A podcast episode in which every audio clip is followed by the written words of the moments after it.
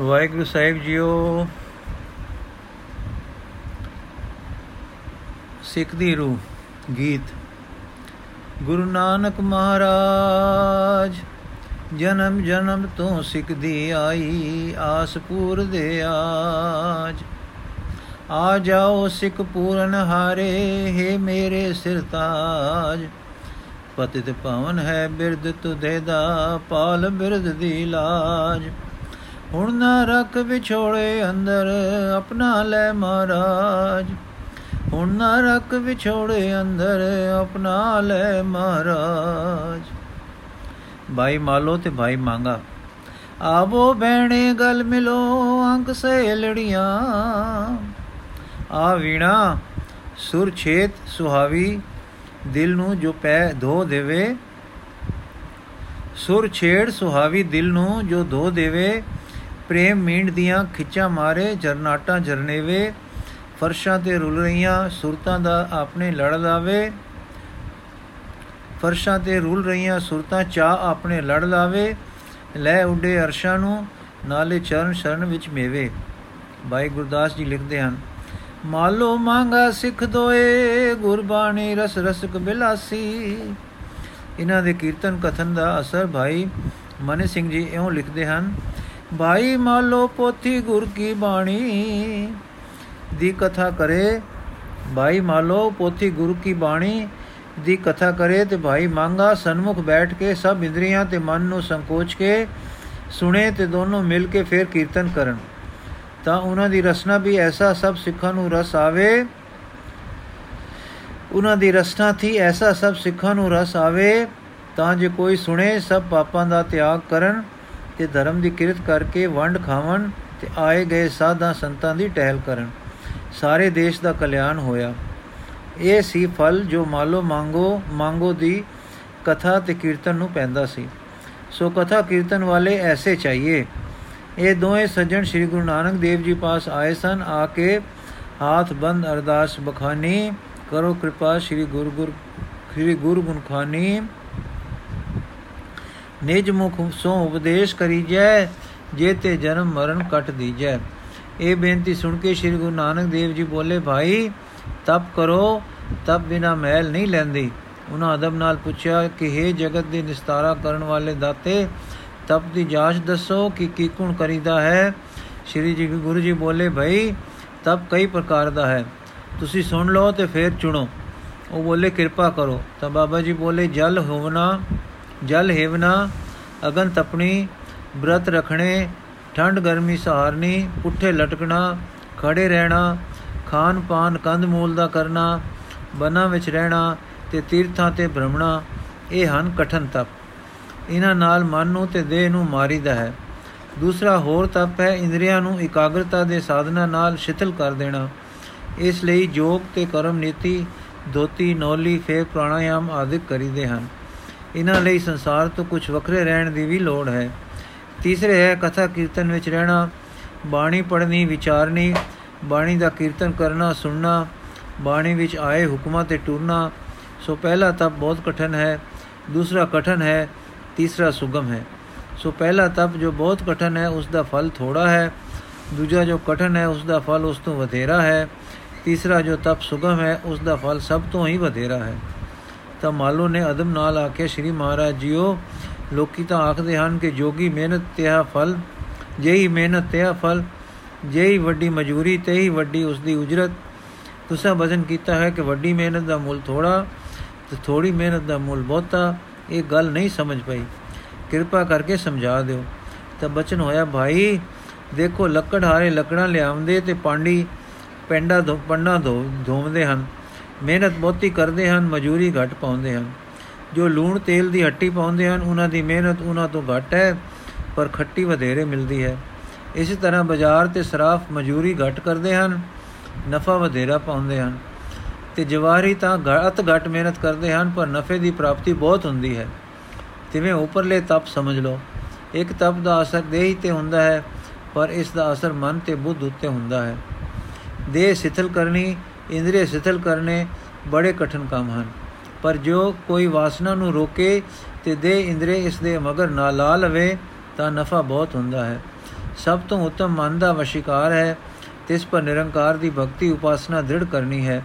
ਇਸੇ ਕਰਕੇ ਤੁਸੀਂ ਬਾਣੀ ਪੜੋ ਬਾਣੀ ਵਿਚਾਰੋ, ਬਾਣੀ ਦਾ ਕੀਰਤਨ ਕਰੋ ਅਤੇ ਜੋ ਬਾਣੀ ਆਖੇ ਕਮਾਓ। ਤੁਹਾਡੇ ਮਨ ਤੋਂ ਮੈਲ ਛੇਤੀ ਉਤਰੇਗੀ।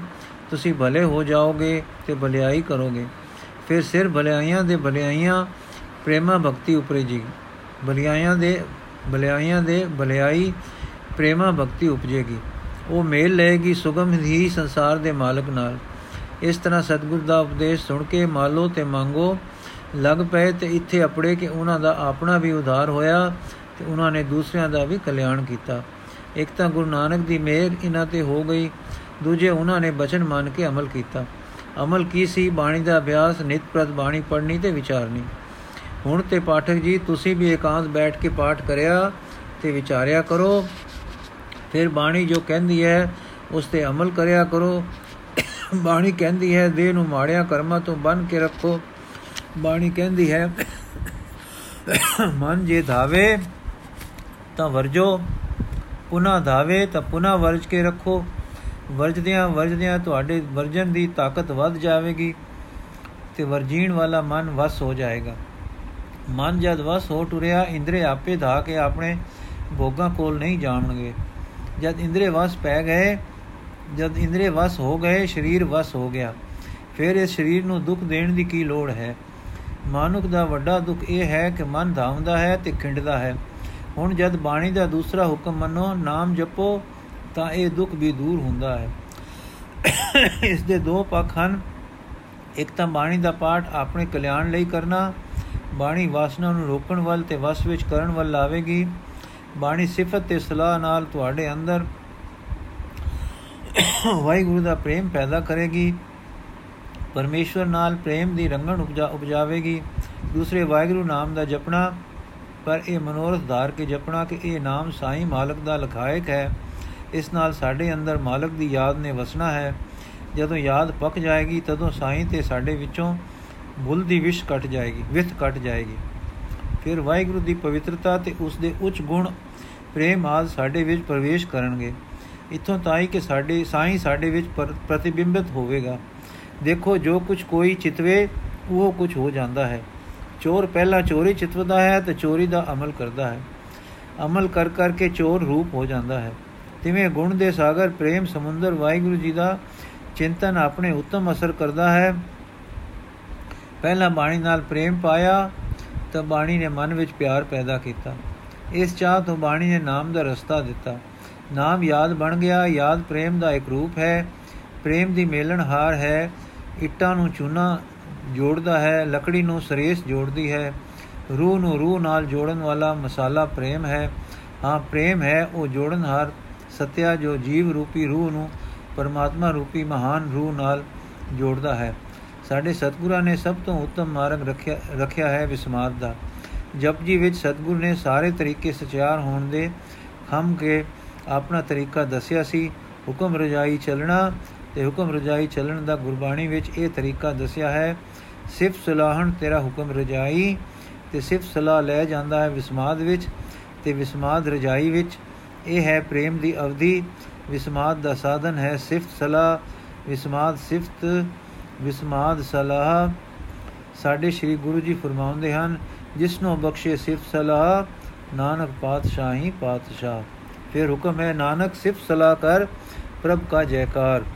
ਵਾਹਿਗੁਰੂ ਜੀ ਦੀ ਸਿਫਤ ਸਲਾਹ ਨਾਲ ਮੈਲ ਦੂਰ ਹੋ ਜਾਂਦੀ ਹੈ। ਗੁਣ ਗਾਵਤ ਤੇਰੀ ਉਤਰਸ ਮੈਲ, ਬਿਨਸ ਜਾਏ ਹੋਮੇ ਬਿਕ ਫੈਲ ਸਿਫਤ ਸਲਾਹ ਨਾਲ ਹੀ ਮਨ ਦੇ ਸਰੀਰ ਸੁਖੀ ਤੇ ਰਸਮੈ ਹੁੰਦੇ ਹਨ। ਸਿਫਤ ਸਲਾਹ ਨਾਲ ਹੀ ਮਨ ਤੇ ਸਰੀਰ ਸੁਖੀ ਤੇ ਰਸਮੈ ਹੁੰਦੇ ਹਨ। ਨਾਨਕ ਸਿਫਤੀ ਰਤਿਆ ਮਨ ਤਨ ਹਰਿਆ ਹੋਏ, ਪਰ ਇਹ ਮਾਰਗ ਹਰ ਕਿਸੇ ਨੂੰ ਪ੍ਰਾਪਤ ਨਹੀਂ। ਸਿਫਤ ਸਲਾਹਣ ਭਗਤ ਵਿਰਲੇ ਦਿੱਤੀਆਂ।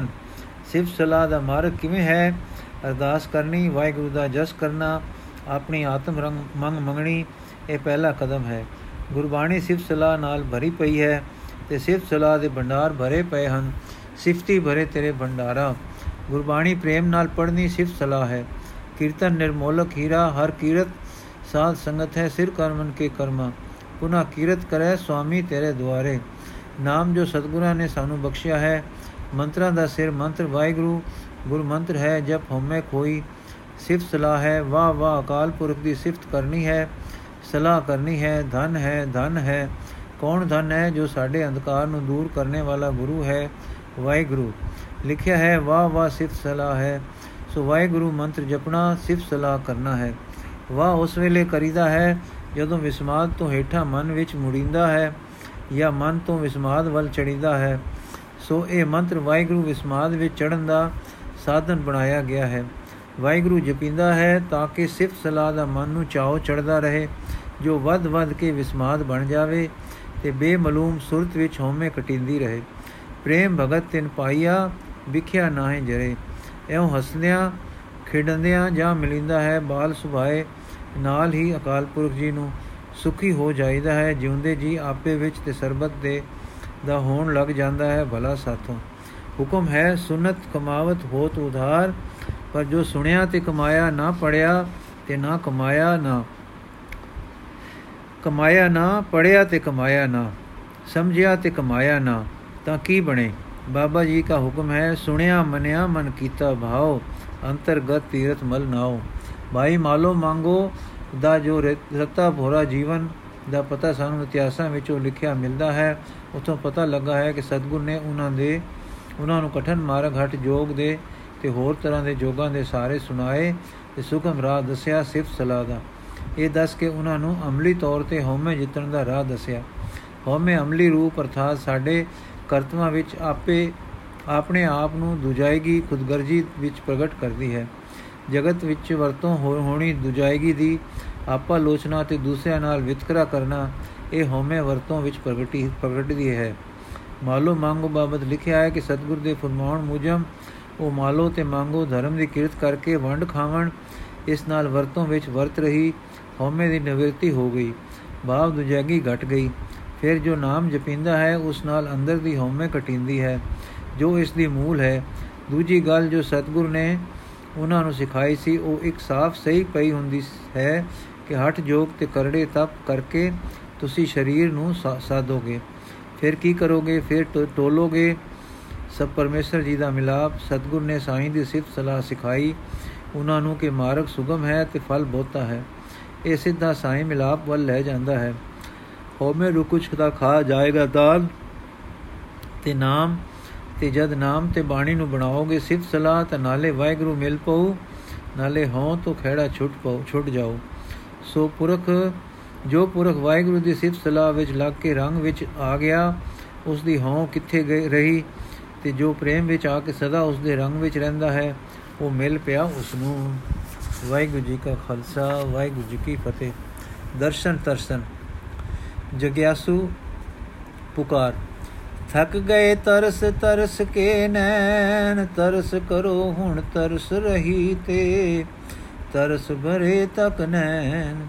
ਉਮਰ ਬਿਤੀ ਦਰਸ਼ਨ ਤਰਸਨ ਵਿੱਚ, ਗੁਰੂ ਨਾਨਕ ਸੁਖ ਐਨ। ਦਰਸ਼ਨ ਮਿਲੇ ਨ ਮਿਟਦੀ ਤਰਸਨ, ਦਰਸ ਬਿਨਾ ਕਿਮ ਚੈਨ। ਦਿਨ ਨਾ ਬੀਤੇ, ਚਿੰਤ ਚਿਤ ਚੁਬਦੀ ਸੋਚੀ ਬਿਤੇ ਨ ਰਹਿਣ ਕਦ ਆਸਣ, ਕਦ ਦਰਸ ਦਿਖਾਸਣ ਮਿਟ ਬੋਲੇ ਮਿਟ ਬੈਨ ਕਿਉ ਆਮਣ, ਮੈਂ ਚੱਜ ਨ ਕਾਈ, ਗੁਣ ਪੱਲੇ ਨਹੀਂ ਹੈ ਜੋਲੀ ਲਵੇ ਨਿਰਾਸਾ, ਪਾਹੁਣ ਗਮ ਗੋਦੀ ਵਿੱਚ ਲੈਨ ਕਿਨ ਆਣਾ ਹੈ ਦਰਸ ਪਿਆਸੀ, ਤੇਰੇ ਠਾਰਨ ਨੈਣ। ਗੁਰਮੁਖ ਵਾਕ, ਬੁਲਬੁਲ ਨਾ ਕਰਵੈਣ ਗੁਰੂ ਨਾਨਕ ਖਿੜਿਆ ਗੁਲ ਚੌਂਦਿਸ ਖੋਲ ਦਿਲੇ ਦੇ ਨੈਣ। ਕਰ ਦਰਸ਼ਨ ਦਿਲ ਖਿੜ ਪਈ ਸਾਰਾ, ਕਦੇ ਨਾ ਹੋਲੇ ਏ ਦੀਦਾਰਾ। ਇਸਕ ਨਰਦ ਆ ਪੁਗਦੀ ਇਸ ਥਾਂ, ਓਏ ਮੰਜ਼ਲ ਸੁਖ ਚੈਨ। ਨੋ ਸ਼੍ਰੀ ਪਾਵਨ ਲੈਣਾ ਜੀ, ਮਿਲਾਪ। ਜਬ ਲਗ ਦਰਸ਼ਨ ਪਰਸੇ ਪ੍ਰੀਤਮ, ਤਬ ਲਗ ਭੂਖ ਪਿਆਸੀ। ਦਰਸ਼ਨ ਦੇਖਤ ਹੀ ਮਨ ਮਾਨਿਆ, ਜਲ ਰਸ ਕਮਲ ਬਿਗਾਸੀ। ਬਰਖਾ ਰੁੱਤ ਦੀ ਨਿਕਰੀ ਹੋਈ, ਭਿੰਡੀ ਰਾਤ ਹੈ। ਇੱਕ ਸੋਹਣੇ ਜਿਹੇ ਮੈਦਾਨ ਵਿੱਚ, ਦਰੀ ਵਿਛੀ ਹੋਈ ਹੈ। ਵਿਚਕਾਰ ਇੱਕ ਚੌਂਕੀ ਤੇ, ਇਸ ਪਰ ਇੱਕ ਬਾਲੀ ਹੈ, ਇੱਕ ਥਾਲੀ ਹੈ। ਥਾਲੀ ਦੇ ਵਿਚਕਾਰ ਆਟੇ ਦੀ ਜੋਤ ਘਿਓ ਨਾਲ ਭਰੀ ਲਟ-ਲਟ ਬਲ ਰਹੀ ਹੈ। ਆਲੇ ਦੁਆਲੇ ਫੁੱਲ ਬੀਤੇ, ਬੀੜੇ ਹੋਏ ਹਨ। ਇਸ ਚੌਂਕੀ ਤੋਂ ਥੋੜੀ ਦੂਰ ਥੋੜੀ ਥੋੜੀ ਵਿਖ ਤੇ ਅਨੇਕਾਂ ਪ੍ਰੇਮੀ ਪਿੜ ਲਾਈ ਬੈਠੇ ਹਨ। ਕਿਸੇ ਪਾਸ ਛੈਣੇ ਹਨ, ਕਿਸੇ ਪਾਸ ਢੋਲਕ ਕਿਸੇ ਪਾਸ ਕਟਤਾਰ ਹੈ ਤੇ ਕਿਸੇ ਪਾਸ ਮ੍ਰਿਦੰਗ। ਸਾਰੇ ਦੇਵਾ ਰਾਣੀ ਦੀਆਂ ਭੇਟਾਂ ਗਾਉ ਰਹੇ ਹਨ। ਇਹਨਾਂ ਸਾਰਿਆਂ ਵਿੱਚ ਇੱਕ ਗਰੀਬੀ ਮੂਰਤ ਸੂਰਤ ਦਾ ਮਿੱਠਾ ਰਸ ਬਿਨੜਾ ਪ੍ਰੇਮ ਦੀ ਦਮਕ ਵਾਲਾ ਸੱਜਣ ਪੈਰੀ ਘੁੰਗਰੂ ਬੰਨੀ ਬੈਠਾ ਹੈ ਤੇ ਕਈ ਵੇਰ ਮੌਜ ਵਿੱਚ ਆ ਕੇ ਉੱਠਦਾ ਹੈ ਤੇ ਐਸੀ ਨਿਰਤਕਾਰੀ ਕਰਦਾ ਹੈ ਕਿ ਸਭ ਦੀ ਅੱਖ ਜੁੜ ਜਾਂਦੀ ਹੈ ਤੇ ਢੋਲਕ ਛੈਣੇ ਧਰੇ ਰਹਿ ਜਾਂਦੇ ਹਨ। ਰਾਤ ਟੁਰਦੀ ਗਈ, ਲੰਘਦੀ ਗਈ ਤਰੇ ਪੈਰਾ ਵੱਜ ਗਿਆ ਹੁਣ ਢੋਲਕ ਛੈਣੇ ਬੰਦ ਹੋਏ ਤੇ ਆਪੋ ਵਿੱਚ ਸਲਾਹਾਂ ਟੁਰੀਆਂ। ਢੇਰ ਚਿਰ ਮਗਰੋਂ ਫੈਸਲਾ ਹੋਇਆ ਕਿ ਅਗਲੇ ਮਹੀਨੇ ਸਾਰਾ ਸੰਗ ਪਹਾੜਾਂ ਵਾਲੀ ਵੰਨੇ ਟੁਰੇ। ਅਜੇ ਪਹਿਲੀ ਘੜੀ ਹੀ ਵੱਜੀ ਸੀ ਕਿ ਸਾਰੇ ਜਣੇ ਘਰੋਂ ਘਰੀ ਟੁਰ ਗਏ, ਪਰ ਉਹ ਜੋ ਪੈਰੀ ਘੁੰਗਰੂ ਬਨ ਕੇ ਨਿਰਤ ਕਰਨ ਸਾਰੇ ਸੋਹਣੇ ਰੂਪ ਵਾਲੇ ਸਨ, ਇੱਕ ਛੰਬ ਨੂੰ ਨਾਉਣ ਚਲੇ ਗਏ। ਇੱਥੇ ਅੱਗੇ ਇੱਕ ਆਦਮੀ ਨਹਾ ਕੇ ਬੈਠਾ ਜਪਜੀ ਦਾ ਪਾਠ, ਸਾਹਿਬ ਦਾ ਪਾਠ ਕਰ ਰਿਹਾ ਸੀ। ਭੋਗ ਪਾ ਕੇ ਇਸਨੇ ਆਸਾ ਰਾਗ ਵਿੱਚ ਇੱਕ ਦੋ ਸ਼ਬਦ ਗਾਵੇਂ। ਘੁੰਗਰੂਆਂ ਵਾਲਾ ਸੱਜਣ, ਜਿਸ ਦਾ ਨਾਮ ਲੈਣਾ ਸੀ, ਇਸ ਦੇ ਪਾਠ ਸੁਣ ਸੁਣ ਕੇ ਮਗਨ ਹੁੰਦਾ ਗਿਆ। ਉਸ ਨੂੰ ਉਹ ਸਵਾਦ ਆਇਆ ਜੋ ਕਦੇ ਦੇਵੀ ਦੀਆਂ ਬੇਟਾ ਗਾਉਂਦਿਆਂ ਨਹੀਂ ਸੀ ਆਇਆ। ਕਦੇ ਆਪਣੀ ਨਿਰਤਕਾਰੀ ਵਿੱਚ ਨਹੀਂ ਸੀ ਪਿਆ। ਲੈਣਾ ਜੀ ਅੰਦਰੋਂ ਬਾਹਰੋਂ ਸੁੰਦਰ ਹਨ। ਕਸਤੂਰੇ ਮ੍ਰਿਗ ਵਾਂਗ ਖੁਸ਼ਬੂ ਦੇ ਨਾਪੇ ਹਨ। ਪਰ ਰੱਬ ਨੇ ਖਬਰ ਨਹੀਂ ਕੀ ਕੰਮ ਲੈਣਾ ਹੈ ਕਿ ਲੈਣਾ ਜੀ ਨੂੰ ਅਜੇ ਉਸ ਦਾ ਕੁਝ ਪਤਾ ਨਹੀਂ। ਉਹ ਗਿਓ ਦੀ ਬਲਦੀ ਲਾਟ ਤੇ ਲੱਟੂ ਹਨ। ਹਰ ਸਾਲ ਦੇਵੀ ਦੇ ਦੁਆਰੇ ਪਹਾੜ ਜਾਂਦੇ ਤੇ ਉੱਥੇ ਬਲਣ ਹਾਲ ਲਾਟਾਂ ਨੂੰ ਦੇਖ ਕੇ ਅਚਰਜ ਹੋ ਕੇ ਜਾਂਦੇ ਸਨ। ਜਾਂਦੇ ਹਨ। ਨੇਕੀ ਦਾ ਪੁੰਜ ਹਨ ਭਲਾਈ ਦਾ ਰੂਪ ਹਨ, ਗਰੀਬੀ ਦੀ ਘਾਤ ਹਨ, ਸੁੰਦਰਤਾ ਦੀ ਅਵਧੀ ਹਨ, ਪਰ ਦੇਖੋ, ਅਜੇ ਆਪਣੀ ਖੁਸ਼ਬੂ ਦੇ ਨਾਪੇ ਨੂੰ ਆਪ ਨਹੀਂ ਸੁੰਘ ਰਹੇ। ਰੱਬ ਦੇ ਕਿਸੇ ਦਾਨੇ ਹੱਥ ਨੇ ਤਾਣ ਹੁੰਦੇ ਹੋਏ ਨਿਤਾਣਾ ਕਰ ਰੱਖਿਆ ਹੈ। ਜਦੋਂ ਸਿੱਖ ਉੱਠ ਰਿਹਾ ਤਾਂ ਲੈਣਾ ਜੀ ਨੇ ਉਸ ਨੂੰ ਬੁਲਾ ਕੇ ਪੁੱਛਿਆ, ਸਜਣਾ, ਤੂੰ ਕਿਸ ਦੀ ਬਾਣੀ ਪੜ੍ਹੀ ਹੈ? ਸਿੱਖ ਗੁਰੂ, ਜਿਉਂਦੇ ਗੁਰੂ ਸਤਗੁਰੂ ਦੀ। ਲੈਣਾ ਜੀ, ਜਿਉਂਦਾ ਸਤਗੁਰ ਕੌਣ ਹੈ? ਸੁਖ ਜੋ ਵਾਹਿਗੁਰੂ ਵਿੱਚੋਂ ਆਇਆ ਹੈ। ਲੈਣਾ ਜੀ, ਉਹ ਕਿੱਥੇ ਹੈ? ਸਿੱਖ ਇੱਥੇ ਹੈ, ਉੱਥੇ ਹੈ, ਸਾਰੇ ਹੈ। ਲੈਣਾ ਜੀ, ਕਦ ਤੋਂ? ਸਿੱਖ ਅਜਲਾ ਤੋਂ ਹਨ, ਆਜ ਜੁਗਾਦ ਦੋ ਹਨ। ਲੈਣਾ ਜੀ ਹਰਿਆਣ ਹੋ ਕੇ ਦੇਹ ਵਿੱਚ ਹਨ। ਸਿੱਖ ਅੱਜ ਕੱਲ ਇਸ ਮਾਤਲੋਕ ਵਿੱਚ ਦੇਹ ਧਾਰ ਕੇ ਪ੍ਰਗਟੇ ਹੋਏ ਹਨ। ਲੈਣਾ ਜੀ, ਅੱਛਾ, ਸਿੱਖ ਸੰਸਾਰ ਵਿੱਚ ਪ੍ਰੇਮ ਨਹੀਂ ਰਿਹਾ। ਜੀਵਨ ਕਣੀ ਨਹੀਂ ਰਹੀ, ਪਿਰਮ ਰਸ ਨਹੀਂ ਰਿਹਾ। ਅੰਧਕਾਰ ਛਾ ਗਿਆ ਹੈ, ਸੂਗ ਹੀ ਸੂਗ ਹੈ। ਇਸ ਕਰਕੇ ਗੁਰੂ ਨੇ ਐਤਕੀ ਆਪਣਾ ਕੋਈ ਕਾਇਮ ਮੁਕਾਮ ਅਵਤਾਰ ਜਾਂ ਭਗਤ ਨਹੀਂ ਪ੍ਰਗਟਾਇਆ, ਆਪ ਹੀ ਆ ਗਿਆ ਹੈ। ਲੈਣਾ ਅੱਜ ਕੱਲ ਮੁਕਾਮ ਕਿੱਥੇ ਹੈ? ਸਿੱਖ ਰਾਵੀ ਕਿਨਾਰੇ ਕਰਤਾਰਪੁਰ। ਲੈਣਾ ਜੀ, ਨਾਮ ਦੀ ਕਿਰਪਾ ਕਰ ਸਕਦੇ ਹੋ? ਸਿੱਖ ਸੀਸ ਨਿਵਾ ਕੇ ਸ੍ਰੀ ਗੁਰੂ ਨਾਨਕ ਦੇਵ ਜੀ। ਨਾਮ ਸੁਣਦੇ ਸਾਰ ਲੈਣਾ ਜੀ ਦੇ ਲੂ ਕੰਡੇ ਹੋ ਗਏ। ਇੱਕ ਥਰਾਟ ਆਈ ਤੇ ਨੈਣ ਬੰਦ ਹੋ ਗਏ। ਕਿੰਨਾ ਚਿਰ ਲੰਘਿਆ ਪਤਾ ਨਹੀਂ। ਫੇ ਲੈਣਾ ਜੀ ਨੇਤਰ ਖੁੱਲੇ ਸੋਚਦੇ ਹਨ ਕਿ ਇਹ ਕੌਣ ਹੈ? ਇਸ ਨੇ ਮੈਨੂੰ ਕੀ ਸੁਣਾਇਆ ਹੈ? ਮੈਂ ਕਿਸ ਸਾਗਰ ਰਸ ਸਾਗਰ ਵਿੱਚ ਗੋਤਾ ਲਾ ਆਇਆ ਹਾਂ। ਗੁਰੂ ਨਾਨਕ, ਹੈ ਦੇਵਾ, ਇਹ ਕਈ ਆਪਣਤ ਹੈ ਕਈ ਖਿੱਚਤੇ ਦੂ। ਸਿੱਖ ਵੱਲ ਪਿਆਰਿਆ, ਇਹ ਗੁਰੂ ਨਾਨਕ ਤੇਰਾ ਗੁਰੂ ਹੈ ਮਨ ਵਿੱਚ। हे ਦੇਵਾ, ਮੇਰੀ ਤਾਂ ਤੂੰ ਸੈ, ਮੇਰੀ ਤਾਂ ਤੂੰ ਸੈ। ਇਹ ਗੁਰੂ ਨਾਨਕ, ਕਿ ਮੈਨੂੰ ਕਿਉਂ ਮੇਰਾ ਹੋ ਲੱਗਾ ਹੈ? ਇਹ ਤੇਰਾ ਹੈ ਕਿ ਤੂੰ ਇਸ ਦੀ ਹੈ। ਸਿੱਖ ਵੱਲ ਤਰਸ ਕੇ। ਤੱਕ ਕੇ ਇਹ ਸੋਹਣੇ ਸਜਣਾ, ਗੁਰੂ ਨਾਨਕ ਗੁਰੂ ਹੈ ਸੱਚ ਸਿੱਖ। ਹਾਂ ਭਾਈ ਧੁਰੋਂ ਆਪ। ਲੈਣਾ ਜੀ, ਹੁਣ ਵੀ ਦਰਗਾਹ ਤੱਕ ਪਹੁੰਚਾ ਪਹੁੰਚਾ ਹੈ। ਸਿੱਖ ਉਹ ਬ੍ਰਹਮੰਡ ਦਾ ਹੈ, ਉਸਨੇ ਖੰਡ ਪ੍ਰithvi ਦਾ ਹੈ। ਉਸ ਉਹ ਉਹਨੇ, ਉਹ ਨੌ ਖੰਡ ਪ੍ਰithvi ਦਾ ਹੈ, ਉਹ ਸਭ ਕਿਸੇ ਦਾ ਹੈ। ਇੱਕ ਵੇਰ ਗੁਰੂ ਨਾਨਕ ਜੀ ਨੂੰ ਵੇਈ ਨਾਉਂਦਿਆਂ ਨੂੰ ਰੱਬ ਨੇ ਅਰੂਪ ਸੇਵਕ ਦਰਗਾਹ ਲੈ ਗਏ। ਨੌਂਦਿਆਂ ਨੂੰ ਰੱਬ ਦੇ ਅਰੂਪ ਸੇਵਕ ਦਰਗਾਹ ਲੈ ਗਏ। ਤਦ ਸੇਵਕਾਂ ਜਾਏ ਹਾਜ਼ਰ ਕੀਤਾ, ਜੀ ਨਾਨਕ, ਹਾਜ਼ਰ ਹੈ। ਤਬ ਸੱਚੀ ਦਰਗਾਹ ਦਾ ਦਰਸ਼ਨ ਹੋਇਆ ਸਾਹਿਬ ਮਿਹਰਬਾਨ ਹੋਇਆ। ਆਗਿਆ ਪਰਮੇਸ਼ਰ ਦੀ ਹੋਈ ਤਾਂ ਅੰਮ੍ਰਿਤ ਦਾ ਕਟੋਰਾ ਭਰ ਕਰ ਗੁਰੂ ਨਾਨਕ ਨੂੰ ਮਿਲਿਆ। ਹੁਕਮ ਹੋਇਆ, ਨਾਨਕ, ਇਹ ਅੰਮ੍ਰਿਤ ਨਹੀਂ, ਮੇਰੇ ਨਾਮ ਦਾ ਪਿਆਲਾ ਹੈ, ਤੂੰ ਪੀਓ। ਤਬ ਗੁਰੂ ਨਾਨਕ ਤਸਲੀਮ ਕੀਤਾ, ਪਿਆਲਾ ਪੀਤਾ ਸਾਹਿਬ ਮਿਹਰਬਾਨ ਹੋਇਆ। ਨਾਨਕ, ਮੈਂ ਤੇਰੇ ਨਾਲ ਹਾਂ, ਮੈਂ ਤੇਰੇ ਤਾਈਂ ਨਿਹਾਲ ਕੀਤਾ। ਅਰ ਜੋ ਤੇਰਾ ਨਾਮ ਲਵੇਗਾ, ਸੋ ਵੀ ਨਿਹਾਲ ਕੀਤਾ। ਤੂੰ ਜਾਏ ਕਰ ਮੇਰਾ ਨਾਮ ਜਪ ਅਰ ਲੋਕਾਂ ਤੋਂ ਤੇ ਜਪਾਏ। ਅਰ ਸੰਸਾਰ ਤੇ ਵੀ ਨਿਰਲੇਪ ਦਾ, ਕਾ ਨਿਰਲੇਪ ਰਹੋ। ਨਾਮ ਦਾਨ, ਇਸ਼ਨਾਨ, ਸੇਵਾ ਸਿਮਰਨ ਵਿੱਚ ਰਹੋ। ਮੈਂ ਤੇਰੇ ਤਾਈਂ ਆਪਣਾ ਨਾਮ ਦਿਆ ਹੈ, ਤੂੰ ਇਹ ਕਿਰਤ ਕਰ।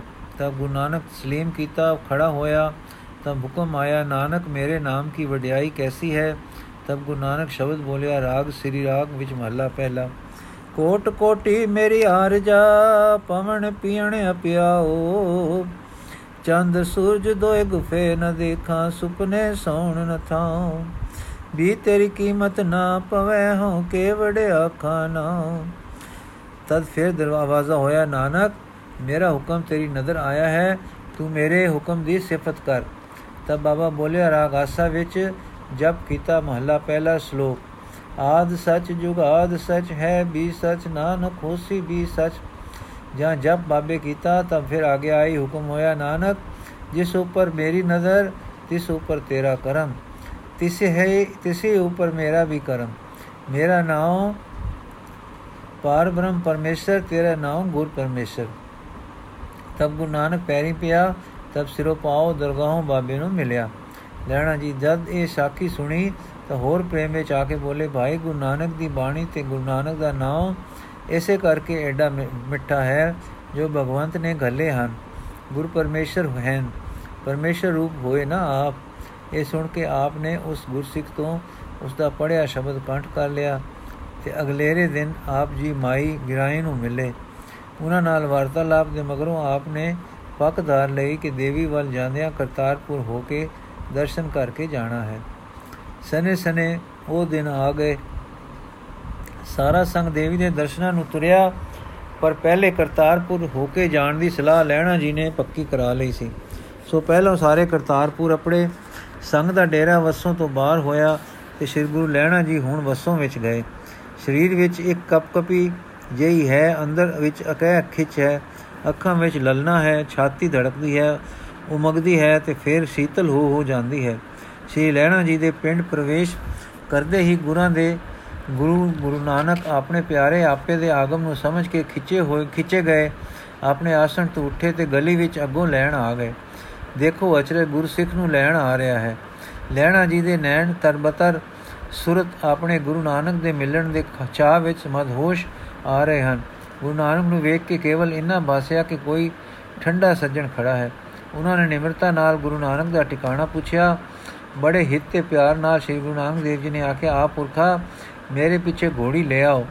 ਇਹ ਕਹਿ ਕੇ ਗੁਰੂ ਜੀ ਨੇ ਉਸ ਨੂੰ ਧਰਮਸ਼ਾਲ ਪਾਸ ਪਹੁੰਚਾਇਆ ਤੇ ਆਪ ਦੂਜੇ ਰਸਤੇ ਅੰਦਰ ਜਾ ਕੇ ਬੈਠ ਗਏ। ਲੈਣਾ ਜੀ ਘੋੜੀ ਤੋਂ ਉਤਰੇ, ਘੋੜੀ ਖੁੰਟੇ ਨਾਲ ਬੱਧੀ ਤੇ ਆਪ ਧਰਮਸ਼ਾਲ ਦੇ ਅੰਦਰ ਲੰਘ ਗਏ ਤੇ ਗੁਰੂ ਨਾਨਕ ਦੇਵ ਜੀ ਦੇ ਚਰਨੀ ਜਾ ਪਏ। ਸਮੁੰਦ ਦੀ ਸਰਨ ਸਿੰਧ ਆ ਗਿਆ ਹੈ, ਸੂਰਜ ਦੀ ਦਸ਼ਤਰਨ ਚਾਨਣ ਨੇ ਆ ਲਈ ਹੈ। ਜੋਤ ਸਮਾਣੀ ਜੋਤ ਮਾਏ, ਆਪ ਆਪੇ ਸੇਤੀ ਮਿਖਿਓਨ ਜਿਨ੍ਹਾਂ ਚਿਰ ਚਰਨੀ ਪਏ ਰਹੇ, ਮਿਲਾਪ ਰਸ ਵਿੱਚ ਮਗਨ, ਸਜਲ ਨੇਤਰ ਪਏ ਰਹੇ, ਉਹ ਆਤਮਾ ਨੂੰ ਠੰਡ ਵਰਤੀ ਜੋ ਅਦੇ, ਕਦੇ ਅੱਗੇ ਡਿੱਠੀ ਨਹੀਂ ਸੀ। ਅਸਲ ਵਿੱਚ ਸ਼੍ਰੀ ਪਾਵਨ ਲੈਣਾ ਜੀ ਵੀ ਦੂਰੋਂ ਆਏ ਸਨ।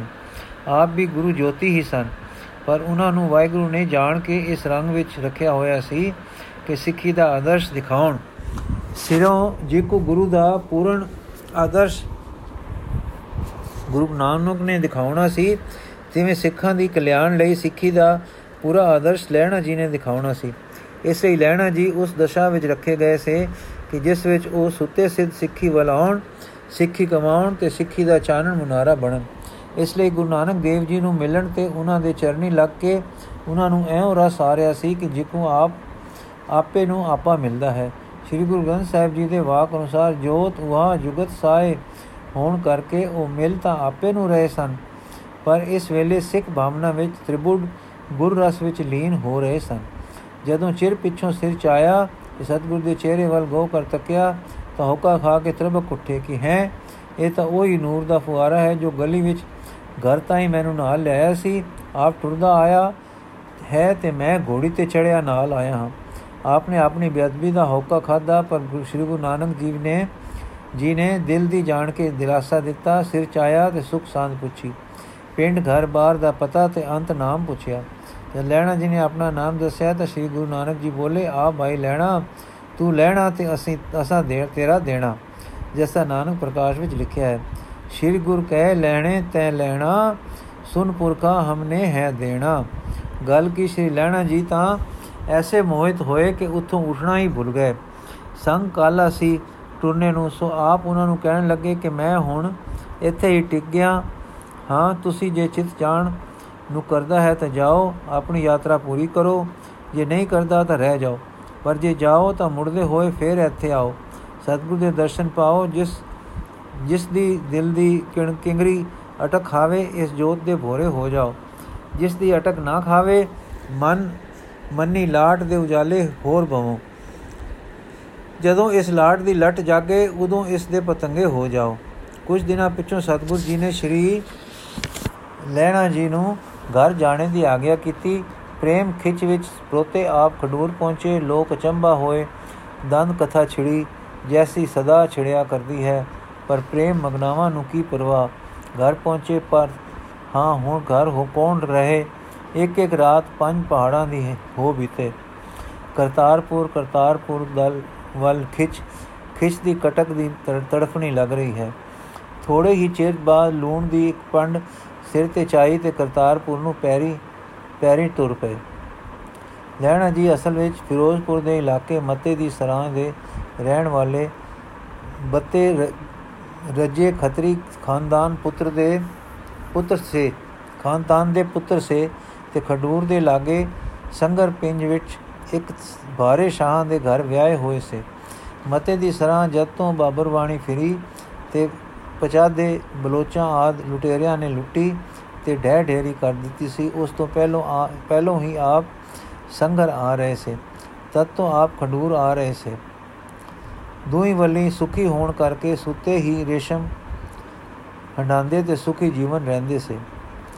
ਅੱਜ ਪਹਿਲਾ ਦਿਨ ਸੀ ਕਿ ਇਸ ਪ੍ਰੇਮ ਨੇ ਲੂਣ ਦੀ ਪੰਡ ਸਿਰ ਤੇ ਚਵਾਈ ਤੇ ਪੈਦਲ ਲੈ ਚਲਿਆ।